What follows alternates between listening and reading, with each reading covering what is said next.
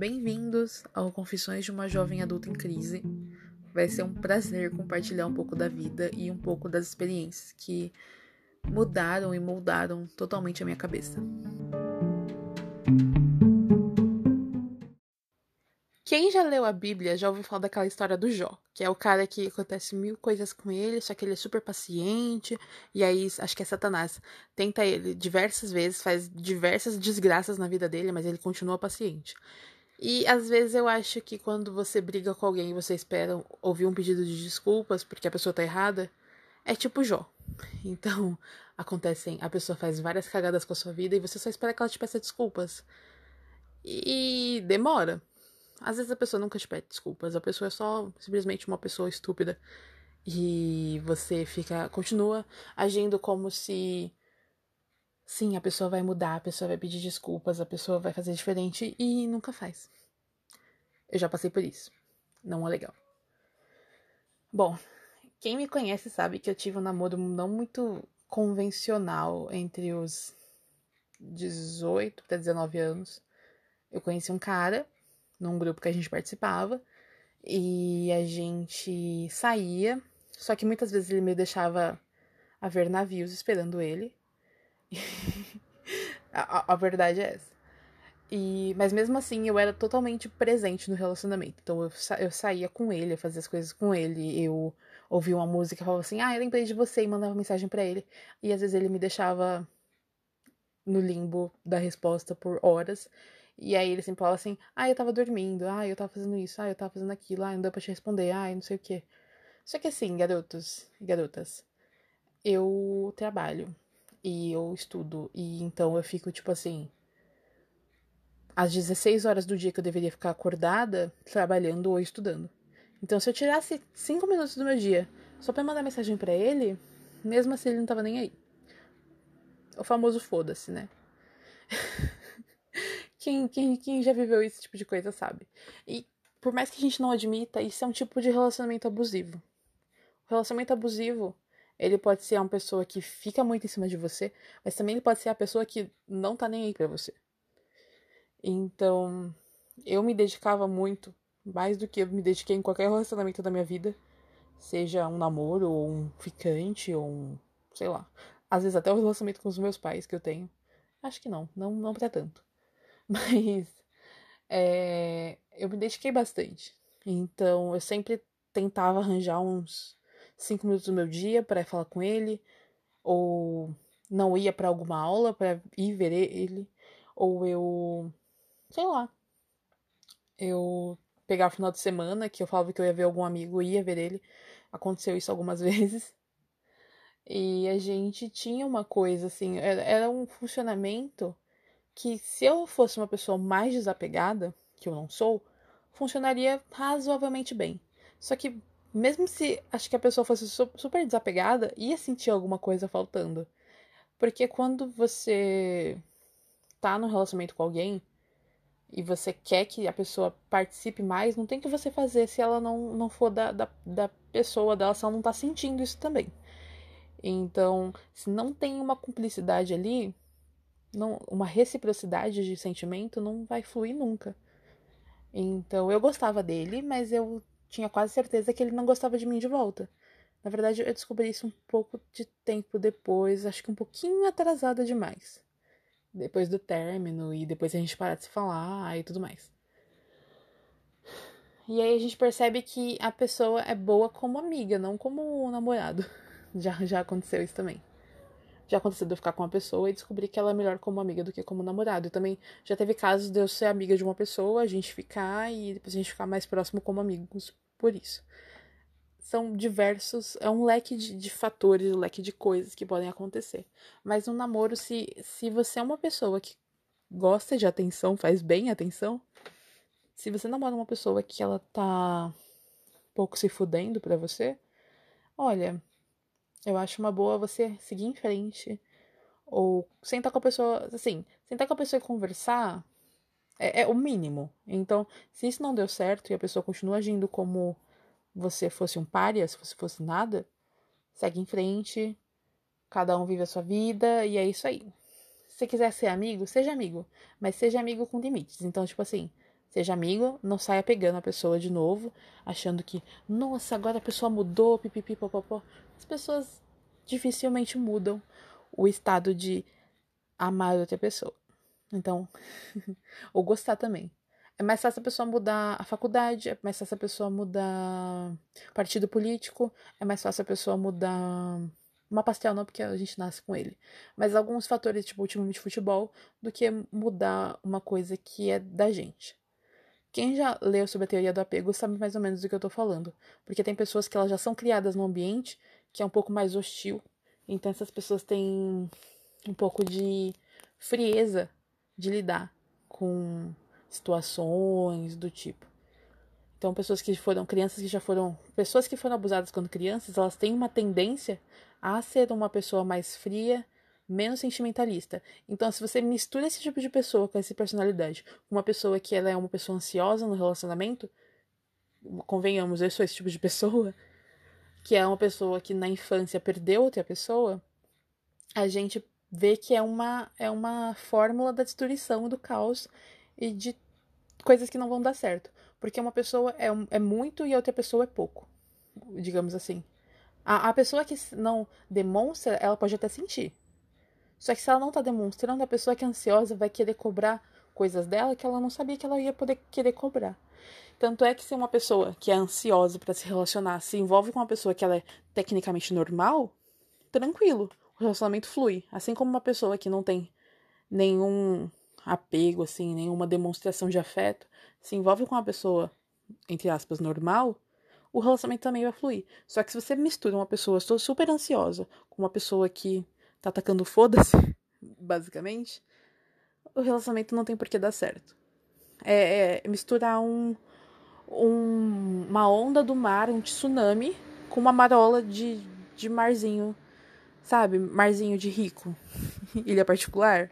É basicamente isso. Então, a teoria do apego fala muito sobre isso, né? Existem é, quatro tipos de ensina alguma coisa aqui que eu não lembro a palavra.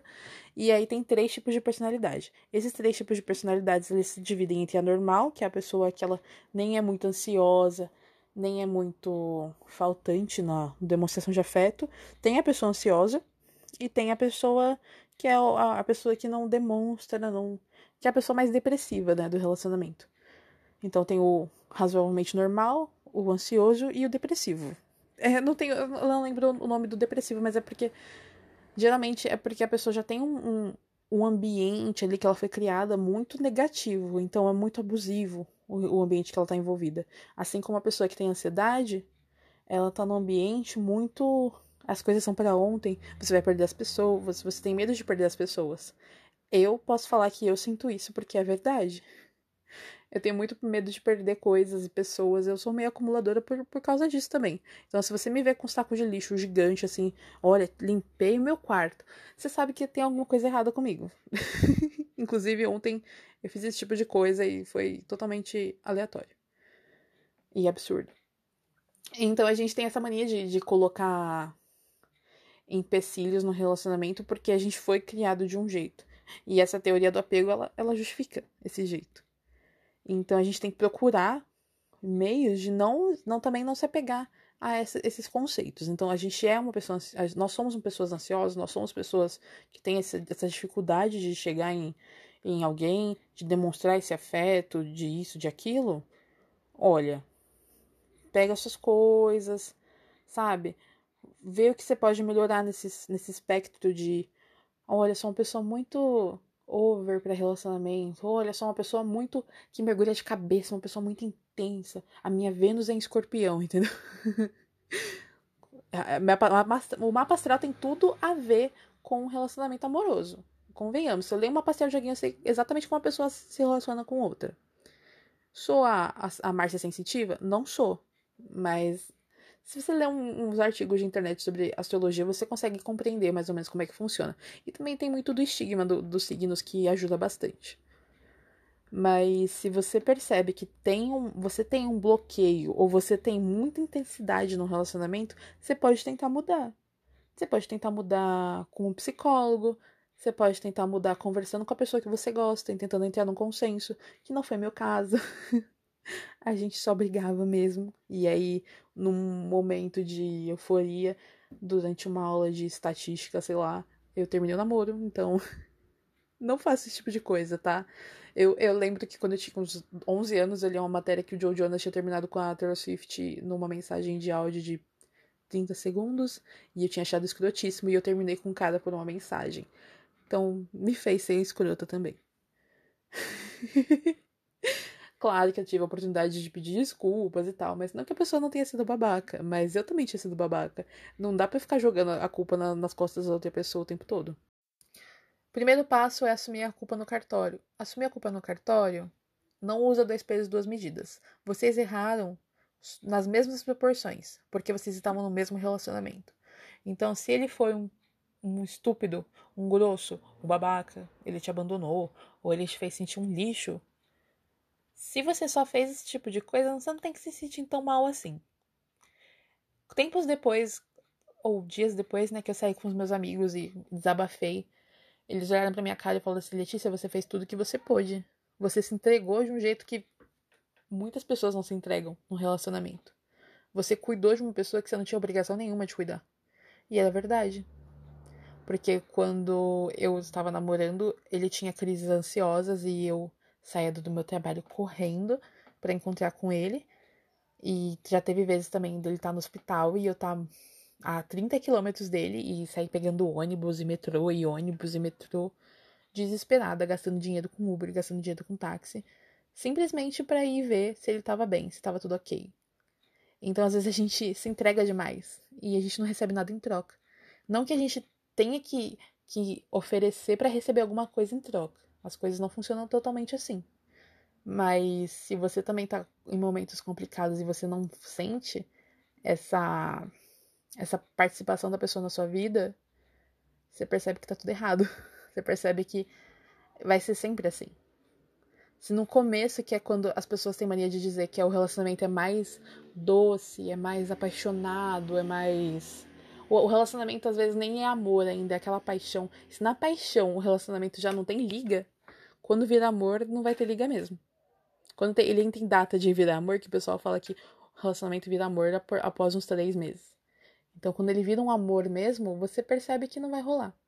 E também muito, muito do que as pessoas falam sobre um namoro, que é quando você namora uma pessoa e você não quer uma, um compromisso sério, você não devia estar namorando essa pessoa.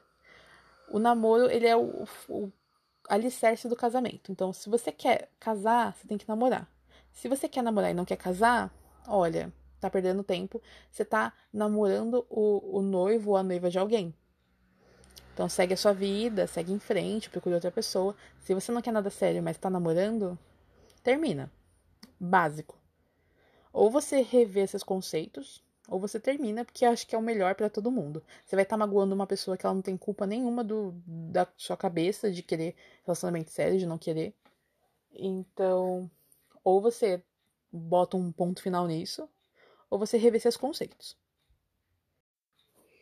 Eu tenho muita fé de que uma pessoa que é ansiosa ou que é uma pessoa que tem um, um, viveu num ambiente abusivo, eles podem mudar, eles podem mudar essa cabeça. Eu, por exemplo, eu tenho plena consciência de que eu vou mudar minha cabeça um dia. E então eu sei que eu não tô pronta para ter um relacionamento sério com ninguém, até a minha cabeça estar completamente é, mudada desse conceito de eu vou perder a pessoa, eu preciso da atenção da pessoa, eu preciso disso, preciso daquilo. Esse relacionamento que eu tive o negativo me ensinou muito disso. E ler também sobre teoria do apego me ensinou muito disso. Que eu posso mudar. Porque muitas das coisas que eu fazia no meu primeiro namoro, quando eu tinha 14 anos, mudaram completamente aos 19. Eu, tudo bem que eu virei aquela pessoa que era muito um petzinho, né, de alguém. Não do lado BDSM das coisas, mas eu era tipo um petzinho. Então eu, eu ficava esperando ganhar migalhinha de atenção do meu namorado. E aí eu virei uma pessoa no meu segundo namoro que era uma pessoa totalmente maternal. Eu era uma pessoa que estava ali, que era o, a força, era a pessoa que o meu namorado podia se apoiar. Mas ao mesmo tempo a gente vê que a gente sofre um desgaste muito grande. Quando a gente é uma pessoa muito ansiosa, a gente sofre um desgaste, a gente sofre aquele, aquele, aquela sensação da perda. Que é, ai meu Deus, eu vou perder essa pessoa, ai meu Deus, vai estar tá tudo errado, ai meu Deus, vai dar merda. E não é assim. Não é assim mesmo A gente vê isso muito com os nossos amigos também. Às vezes, quando a gente perde um amigo, entre aspas, às vezes a pessoa nem é nossa amiga, a gente sente aquela falta.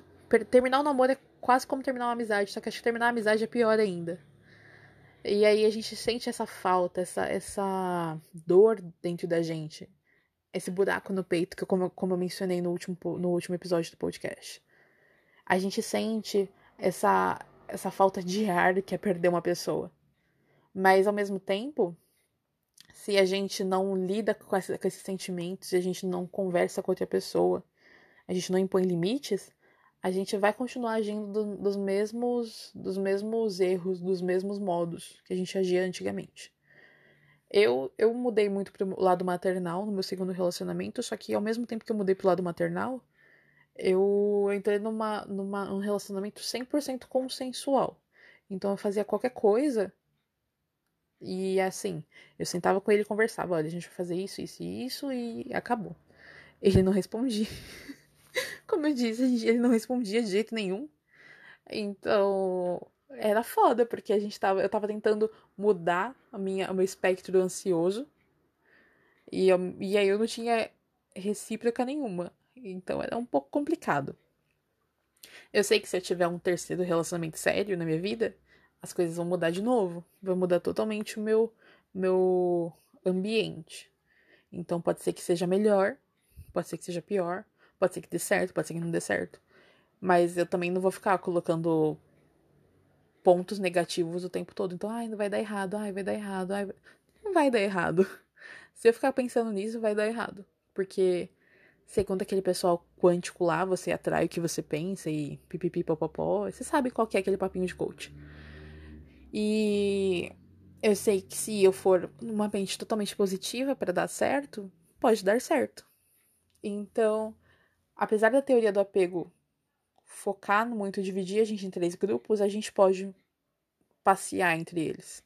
Eu acho que não dá para passear entre o ansioso e o abusivo, mas a gente pode, né, passar por alguma coisa que faça a gente oscilar entre essas duas camadas. Só que a gente tem que focar em virar uma pessoa, entre aspas, normal. E parar de ficar pensando que as coisas vão dar errado, que você vai perder outra pessoa, ou que você não precisa demonstrar o que a pessoa quer que você demonstre só porque você sabe que se você demonstrar alguma coisa para alguém, aquilo pode dar uma merda muito grande. Não é assim. A gente tem que tirar esse, esse estereótipo de vai dar errado porque ela é assim, eu sou assado, ou ele é assim, eu sou assado. A gente tem que parar de colocar estigmas nas coisas. A gente tá, tem que seguir em frente, numa boa. Então, se você tá pensando em entrar em alguma coisa, como eu disse no outro episódio do podcast, revisa tudo. Revisa quem é você, revisa seus conceitos, procura se antenar um pouco nessa teoria do apego. Porque se você se focar para ser uma pessoa que consegue construir um relacionamento saudável, você já descobriu tudo, você sabe tudo. Se você é uma pessoa que só tem relacionamento saudável, mesmo que não dê certo, mesmo que você termine por algum motivo, você já descobriu tudo.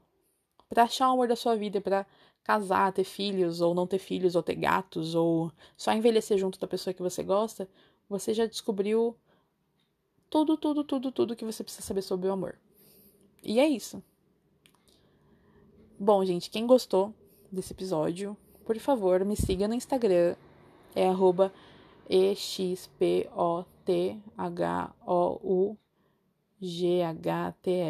Eu acho que tá certo. Eu vou colocar na descrição do, do podcast. Eu indico para vocês também o podcast do meu melhor amigo, que é o Vitor. O nome do podcast dele é A Primeira Regra do Clube da Luta. O desenho que tá no logo agora foi até que eu que fiz, mas assim, poderia estar tá melhor, né, gente? Eu não, não, tenho, não tenho Photoshop. Alguém, por favor, que se alguém quiser pagar uma licença do Photoshop para mim, eu tô aceitando. É... Se alguém quiser mandar alguma coisa no Twitter para mim, é arroba uma Letícia QQR, que é uma Letícia qualquer me segue lá, manda mensagem, conversa comigo. Eu e a minha assessora, que sou eu mesma, vamos entrar em contato com você. Ou não, a gente só vai sair falando no, no podcast e fingir que nada rolou.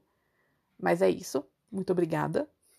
Tenha uma ótima semana, ou um ótimo final de semana, ou um, um ótimo dia, ou uma ótima hora, né? Depende, depende quanto ansioso você for. Se for comigo, eu acho que é um ótimo minuto, já tá ótimo. Beijos e tchau, tchau.